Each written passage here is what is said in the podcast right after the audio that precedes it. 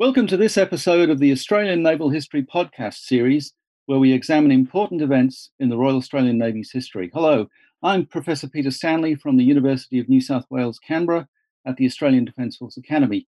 And because we're in lockdown, we're recording this episode from five different locations, so you'll excuse any quality issues. Well, twenty twenty, of course, will be remembered as the year the world was in the grip of the coronavirus.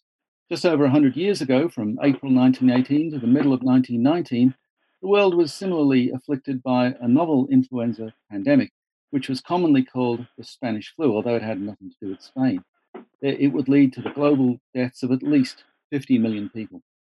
In this episode of the Australian Naval History podcast series, we look back at the role the Royal Australian Navy played in mitigating the effects of the Spanish flu in the South Pacific. This was to be Australia's first overseas humanitarian assistance operation. And to discuss this story, I'm joined by Doctor Steve Bullard, a historian at the Australian War Memorial, a valued colleague of mine from my time at the memorial. And Steve wrote in two thousand seventeen, the official history, In Their Time of Need, Australia's Overseas Emergency Relief Operations, nineteen eighteen to two thousand six. We're also joined by Commodore Mike Dowsett, a former naval dentist who, during his career, headed the Navy's medical services and has written extensively on its history. And finally, Commander Neil Westphalen, a retired naval physician who has also written and has written extensively on R A N history, uh, and is also a, a PhD candidate at U N S W Canberra. So thank you to all three gentlemen for joining us today. First off, Neil, a bit of background.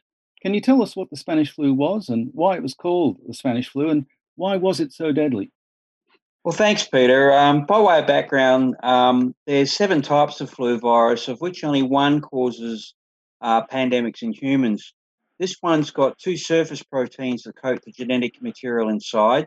There's at least eighteen types of the H protein and eleven types of N protein, which gives you about two hundred odd permutations. The one that causes pandemic flu is the one that's got the H one N one proteins. It's always with us, and it normally only poses a concern um, to the elderly, people with bad lungs, and those with impaired immunity. However, the H one N one virus isn't really good at copying itself. It genetically uh, drifts over time, which is why people get it over and over again. That's also why vulnerable people need a flu jab every year as opposed to uh, just a once-off like polio. Flu pandemics occur when uh, the virus changes in a way that the body's immune system still kicks in, but in so doing causes the lungs to fill up with fluid. People die either because they run out of uh, fluid-free lung to breathe with, or the fluid becomes infected with bacteria, so they die of pneumonia. One of the odd things about the nineteen eighteen pandemic is that it killed twenty to forty-year-olds rather than the elderly. Um, a century later, we still don't really understand why, um, but the most likely reason is that it changed in a way that hit those whose immune systems had had less practice responding to previous flu viruses compared to older people. At the same time, because it's so contagious, the virus was spreading quite readily among people living in each other's pockets, such as military barracks and camps. In addition, ships were transporting thousands of people all over the world, bringing the virus with them. So that, as a result, um, around about a third of the human race, or about five hundred million people, became infected, of whom around twenty to fifty million, or perhaps even up to one hundred million, uh, died. We don't really know where it started. Um, one theory is it began in U S Army training camps in Kansas and went via their troop ships to Europe.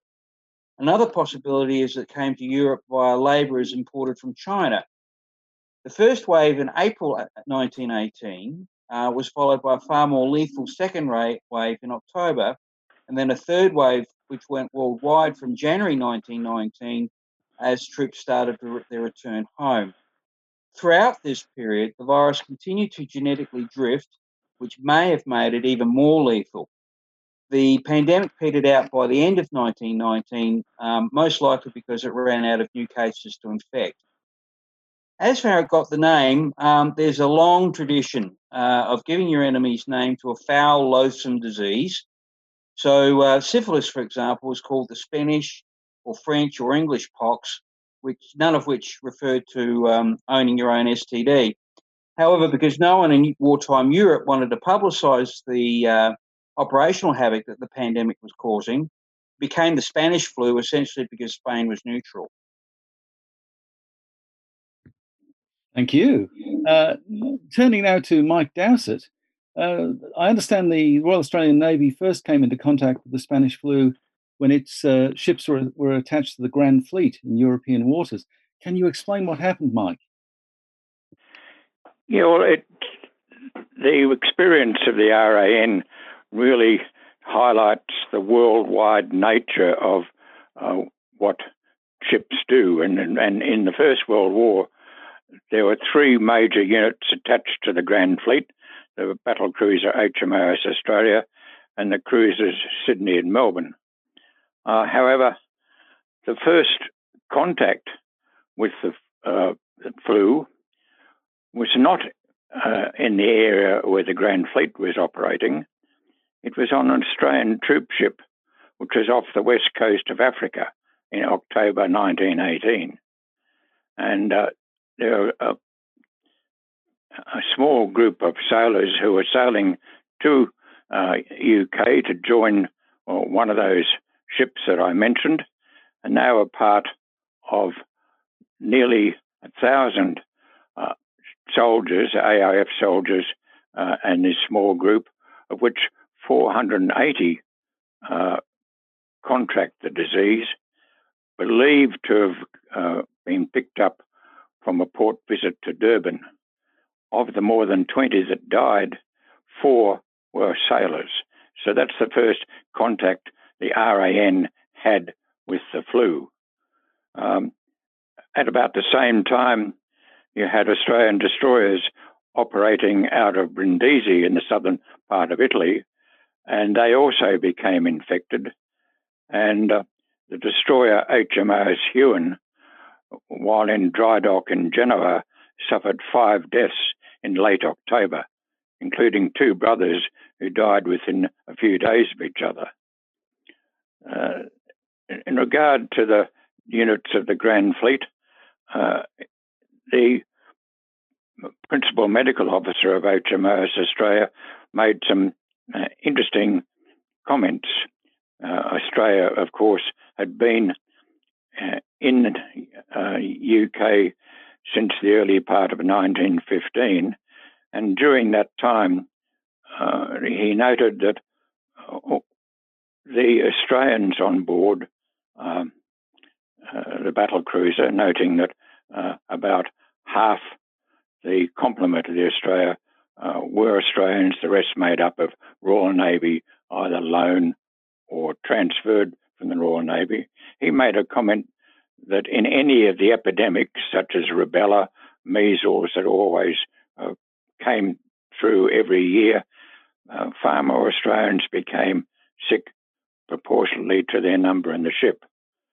Um, coming back to the period of nineteen eighteen, in that year, he noted there were several epidemics of measles, rubella, scarlet fever, and um, we we acquired, this is him talking, and we, we acquired a certain amount of experience in dealing with them. And part of that routine always consisted in spraying the li- living spaces with antiseptic. Um, coming to the Spanish flu, the so-called Spanish flu, he commented that later in the year we were visited by a much more serious form of influenza, which began to spread very quickly on board. Spraying was again carried out, and the epidemic that he described says disappeared almost as if by magic. H M A S Australia was one of the few in the Grand Fleet which did not have to go into quarantine. Um, the only the other contact about the same time was the uh, cruiser H M A S Brisbane, which at the time of the armistice was en route uh, to uh, Europe, having transited the Suez Canal, and it met up with the Australian destroyer squadron on the twenty-sixth of November uh, in the Greek islands. By the end of that month, one hundred eighty-two of Brisbane's complement, complement were infected, and three of those died. Thank you. There's uh, pause for thought there. Uh, I don't know that a magic solution is going to be available to us as it was to H M A S Australia. Um, now, turning to Steve Bullard, uh, the Spanish flu epidemic in Australia caused about just under, what, twelve thousand deaths. But what was the situation in the South Pacific Islands? Can you discuss Australia's uh, epidemic and how the South Pacific was affected by the pandemic? Thanks, Peter.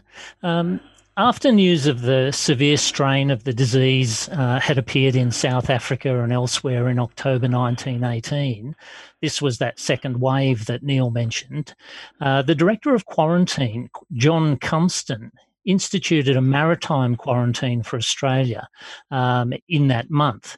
Now, this was to try and delay the entry of the disease into Australia, and there were other measures like current social distancing policies that were in place once that was breached. And that was successful, the maritime, maritime quarantine, until January nineteen nineteen, when cases appeared in Victoria and then New South Wales and then spread across the country. Um, The number of deaths across Australia was probably higher than the eleven thousand five hundred uh, or so that's often quoted, uh, because Indigenous uh, uh, figures weren't usually included in that number. Now, at the same time, in late October, New Zealand was also suffering from this second wave um, of the deadly strain of influenza, particularly in Auckland, and that spread through the country subsequently, leading to over eight thousand deaths. Now, the islands of the Pacific at this time, uh, they were dependent on maritime shipping for transport and for supply of goods, et cetera. And many of the islands that had regular contact with ships from Australia, such as New Guinea, Norfolk Island, New Caledonia, they were subjected from October nineteen eighteen to the Australian quarantine policies. And they, they after that, largely escaped uh, this virulent strain that appeared during that second wave. Now, Fiji, Tonga and Western Samoa, they were regularly supplied by ships from New Zealand, and they did not escape the second wave.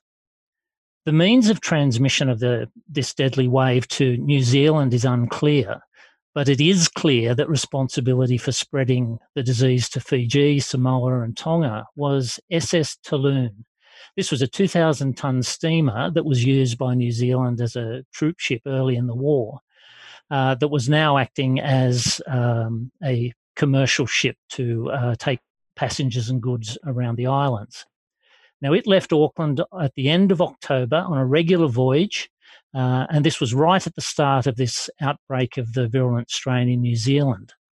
When it arrived in Fiji on the fourth of November, it was subjected to a quarantine of sorts, as there were some on board who had flu, but the local medical authorities didn't identify this flu with the severe Spanish flu, the pneumonic influenza that was really hitting New Zealand at the time.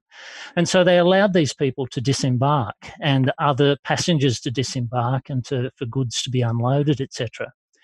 The ship was then allowed to continue on its circuit round the islands, going on to Samoa on the seventh of November, Tonga on the twelfth, and then back to Fiji by the seventeenth of November. Now, after each stop of the ship in the islands, the disease spread quickly as a result of contact with the crew and local passengers disembarking and then spreading the disease through their, through their communities as they returned home. There were estimates across these islands that eighty to ninety-five percent of locals were infected with the influenza, but Samoa was w the worst hit. It was estimated that eight thousand five hundred residents of Samoa died in a very short time from this second wave. Now, that represents twenty-two percent of the population of Western Samoa at the time. And by those figures, that made it the worst affected country per capita in the world. Thanks, Steve. That's a very sobering story that you tell. Uh, Neil, these islands, as, as Steve suggests, had very different colonial administrations and perhaps different approaches to the pandemic.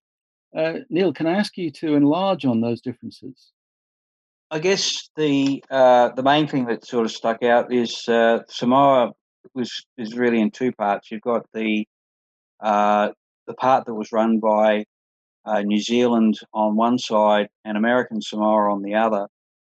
Um, and uh, I guess it will be true to say that the approach followed in um, on the New Zealand side was um, somewhat cavalier, um, um, in major contrast to uh, what happened on the uh, in American Samoa. In American Samoa, um, the um, the governor there was actually a uh, U S Navy uh, officer um, who found out that the uh, that, that the pandemic was occurring uh, essentially through uh, radio traffic, and he instituted a uh, very comprehensive lockdown that included having patrols of the beaches to ensure that um, uh, the amount of uh, travel between Uh, American Samoa and um, New Zealand Samoa was was uh, completely cut off. Um, the um, and with the result that um, uh, the, the lockdown uh, in American Samoa lasted about um, I think about nine or ten months, and at the end of it, um, they had not uh, had any whatsoever. Um, as um, As Steve's indicated, uh, the situation was completely different in uh, on the New Zealand side. There are very striking discrepancies between the two sides of Samoa. Uh, yeah, particularly uh, particularly noting that there's only about twenty or thirty miles um, uh, dif- uh, uh, difference, the separation between the two uh, the two administrations. And Steve also alluded to the, the, the large death rate among Indigenous communities in Australia. I, I'm not medical, but I assume that there was some um, relevance to um, resistance to the to the uh, the virus. Um, yeah, there's a couple. I understand there's a couple of old, uh, cultural sort of attributes as well. Um, one is that um, uh, the the fact that um, uh, that, that these communities have been isolated for at least hundreds of years before uh, Europeans started uh, discovering these islands. Um, you know, I think it's important to to consider the the um, uh, the outbreaks uh, of the pandemic flu in, in that sort of setting. Um, it was you know it was only sort of a century into uh, into that period.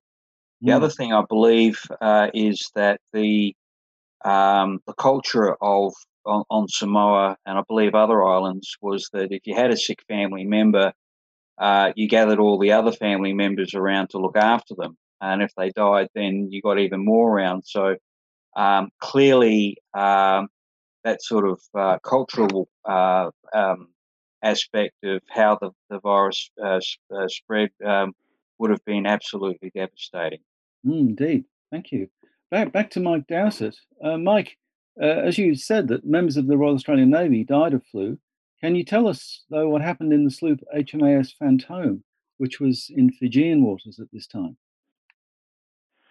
Just before I talk about the Fantome, in, in regard, uh, regard to the differences between American Samoa and New Zealand-administered Samoa, uh, the administrator um, American Samoa offered help to the New Zealand administration, who declined help. And uh, later on, in fact, in two thousand two, the New Zealand Prime Minister made an official apology to the people of Samoa for the maladministration that uh, led to that disease. But coming to H M A S Fantome, she was a ship, a former Royal Navy survey ship, that was employed in nineteen eighteen in policing duties in that area. Uh, she was based uh, at Suva, and she reported the first case of influenza on board on the eleventh of November. So that coincides very neatly with the arrival of the Talune a few days earlier. Of her ship's company of three of one hundred sixty, over half succumbed to the disease, but uh, there were no fatalities. Uh, the surgeon of Fantome noted that the use of nasopharyngeal throat gargles was probably the effective um, and a turning point in uh, in making sure that Uh, there were no deaths on board. So there are good news stories in this uh, saga as well. Uh, returning to Doctor Steve Bullard, um, the involvement of the New Zealand Authority seems to be quite crucial to this story. Steve, can you tell us about what happened between New Zealand and Samoa, especially in terms of assistance offered or, or not offered? Um, sure. Uh, Mike mentioned the military governor in Samoa, Colonel Robert Logan, um, and he was uh, criticised after this for his failure to respond uh, quickly to the crisis in the country. He ended up um, leaving his position as administrator the, the following January, uh, January and being replaced. But by mid-November, um, he made a request to his government in New Zealand for assistance, uh, finally, um, once the situation had become extremely serious. But when he made that request, he actually specified that the assistance come from Australia. He was likely now aware of the strain that was being placed on the New Zealand medical system from their own outbreak, their own response to that second wave, and that Australian quarantine measures were at that time keeping this severe strain uh, at bay, which is probably why he specified that assistance come from Australia. Now, Australia had no independent diplomatic representation at this time, of course, so the request was passed through the New Zealand Governor-General to his counterpart uh, in Australia. And this, of course, was only possible because of the joint membership uh, of the British Commonwealth of Australia and New Zealand. At that time, uh, Prime Minister Billy Hughes was in uh, Britain dealing with the uh, end of the First World War, um, and the request was received by the acting Prime Minister, William Watt.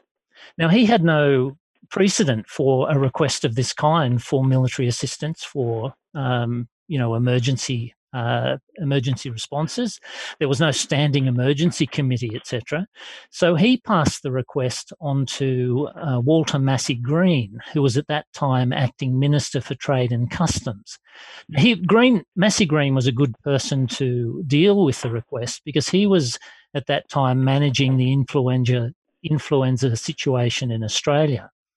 Uh, he subs- subsequently uh, consulted senior Navy officials and the Director of Quarantine, Cumston, to determine uh, a response and a course of action.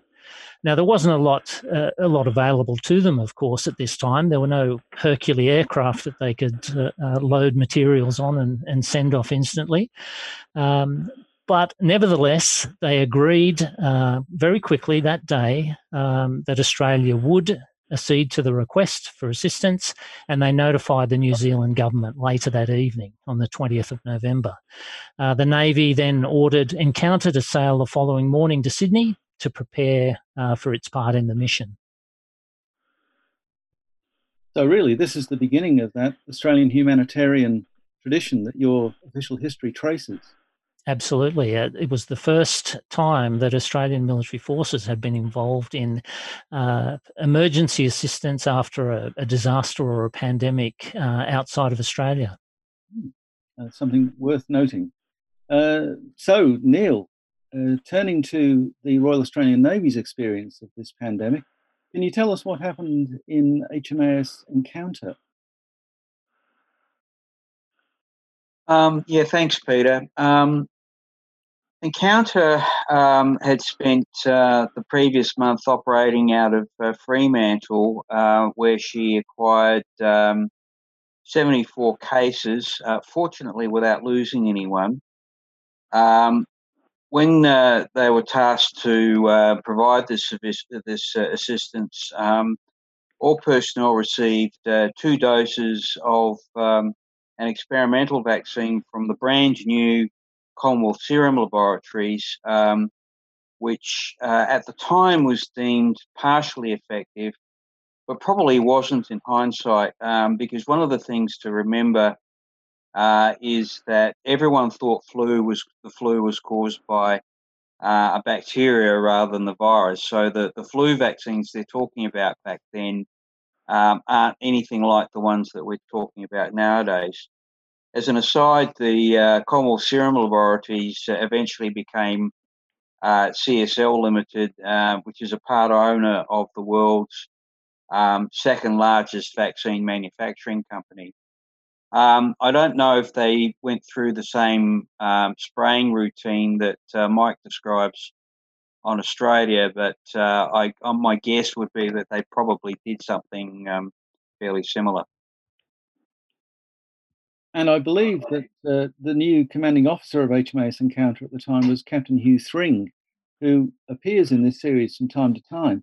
Would you like to say a few words about Hugh Thring? Yeah, um, it's uh, he's uh, Captain Walter Hughes Charles Samuel Thring. There's a mouthful. Uh, he was born in Wiltshire in England in eighteen seventy-three. Um, he'd entered the R A N in eighteen eighty-six and uh, topped his uh, cadet class and uh, served as a uh, gunnery specialist. Um, in nineteen twelve, he transferred to the R A N uh, essentially because he was one of the uh, staff officers that got caught in the feud between um, uh, Admiral Charles Beresford and uh, Admiral Jackie Fisher. He was on the losing side and figured that his career wasn't going to go anywhere. On arrival in Australia, he became an, of immense value to Rear Admiral Creswell, uh, not only regarding the uh, administration needed to uh, uh, get the new fleet up and running, but also taking the first steps towards developing a uniquely Australian naval uh, doctrine. He's an officer of high intellect and original thought. He was well suited to the unconventional mission he was about to embark upon immediately on uh, taking command of the ship on the twenty-third of November when the ship arrived in Sydney from Melbourne. So it was sort of dumped very much into uh, uh, the deep end. Um, after this mission, unfortunately, he only had command of Encounter for four months before he went to uh, London as the uh, R A N liaison officer. He retired from the R A N in nineteen twenty-two and died in nineteen forty-nine. Thanks. And continuing the Encounter story, Mike Dowsett, uh, it seems that there was a, a sense of urgency in getting Encounter to sea. Can you tell us about that? Yes, it was quite uh, amazing how quickly Encounter uh, got her act together and said um, the advice came in late November, uh, and in fact, on the twentieth of November, the senior surgeon on Encounter, Surgeon O'Neill, was uh, given details of the object of the expedition. Uh, Steve mentioned Doctor Cumston, the director of quarantine, and so um, Surgeon O'Neill took it on his uh, own initiative to go and consult with Doctor Cumston about uh, what may be the problem when they reached Samoa, and also uh, it was advised to order more vaccine um, of the type that Neil mentioned, the uh, experimental vaccine. And uh, so by the time uh, that uh, O'Neill arrived or in, in Sydney on the ship, there was a supply of Penfold's Coryza vaccine of double strength, which was added to the, the stores taken on board. Now, the period of uh, arrival in Sydney um, was a, a weekend, and the ship's company uh, loaded the ship over the Saturday, Saturday evening, made difficult by a lot of commercial firms were shut.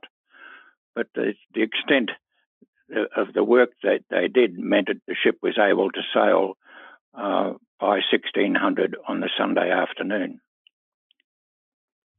And that neatly takes us to allow Steve Bullard to pick up the story. So, Steve, Encounter leaves Sydney, goes to Fiji and Samoa. Can you talk about what it did in those waters? Yeah, the actual relief work that was going to be undertaken, in addition to the supplies and stores that were on board, was an Australian medical party that was transported in Encounter. Uh, now, that was divided into six sections, each with a junior medical officer and six orderlies.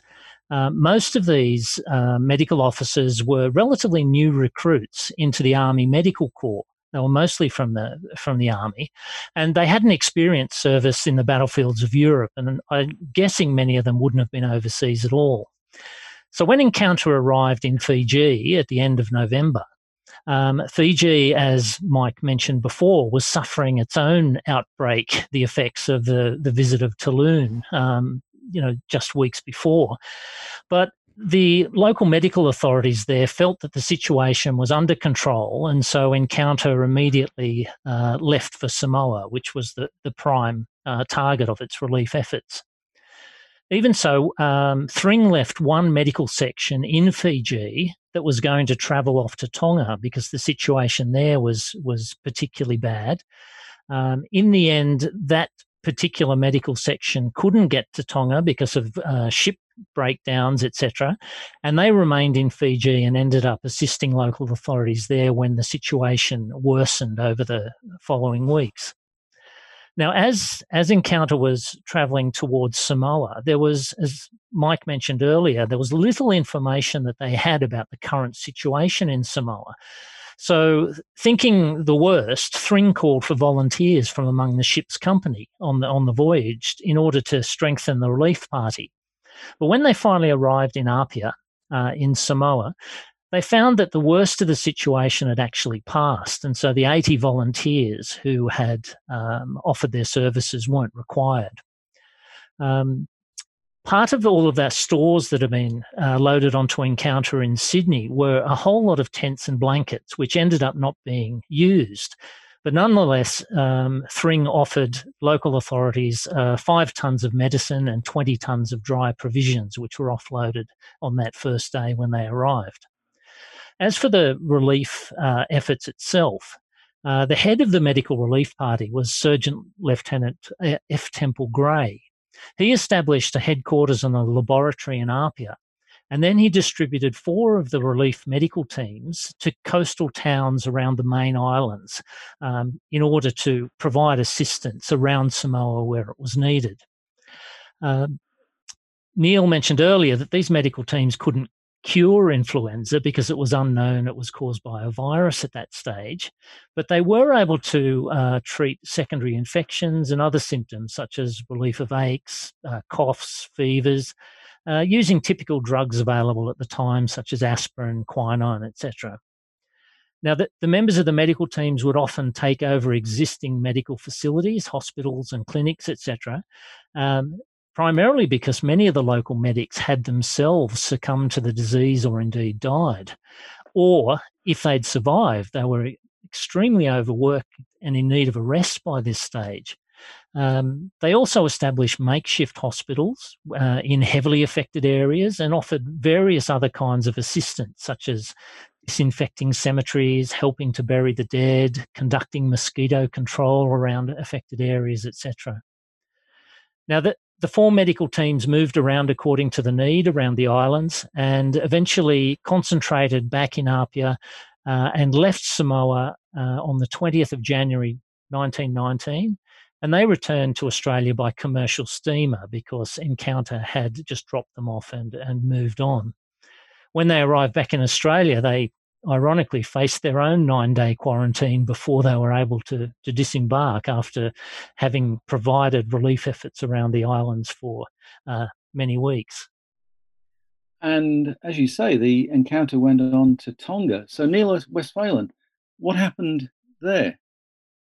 Um, it sounds like a lot of it was very, very similar to uh, what Steve has already described. Um, Encounter arrived on the fifth of December. They were also told that the worst of the epidemic had passed. Uh, Tonga's chief medical officer hadn't got back from Fiji. The only other uh, European doctor was on one of the other islands, which uh, meant that uh, they only had some Tongan um, dispensers or pharmacists and uh, medical students, uh, and um, the uh, and, uh, most of whom were actually among the five hundred dead that uh, Tonga had sustained. The situation on the other islands was was likewise unknown, but it was thought to be fairly similar. Uh, so under strict quarantine, um, Encounter's crew unloaded some more medical stores and um, and uh, dropped off a medical team uh, before leaving for Suva on the seventh of December. Um, and although the team left behind did have to treat a few serious cases over the next three weeks, Most of the island by then was convalescent. Um, the team returned to Samoa on the twenty-sixth of December, and they went off to uh, Fiji a couple of days later. Oh, thanks. Uh, Neil, Neil, sorry, Mike Dowsett, uh, would you like to finish the Encounter story by talking about its return to Australia, and especially, as Steve alluded, to the fact that they were returning to a country that was still in the grip of a pandemic? Uh, yes, Peter, uh, just picking up a few of the threads from what uh, has been mentioned just previously. Of course, the expedition was to help Samoa. The uh, reason that the ship called in at Fiji was it was essential to take on more coal, uh, and it, coaling took place uh, during one day. And there was very strict quarantine imposed by uh, Thring, the captain, on recommendation from his medical officer, such that normally ships would have been coaled by native labourers. Uh, this was not allowed, and coaling was done by Encounter Ships Company. Uh, uh, they then, uh, later in the, in the day, headed off to Samoa, which was their original um, destination.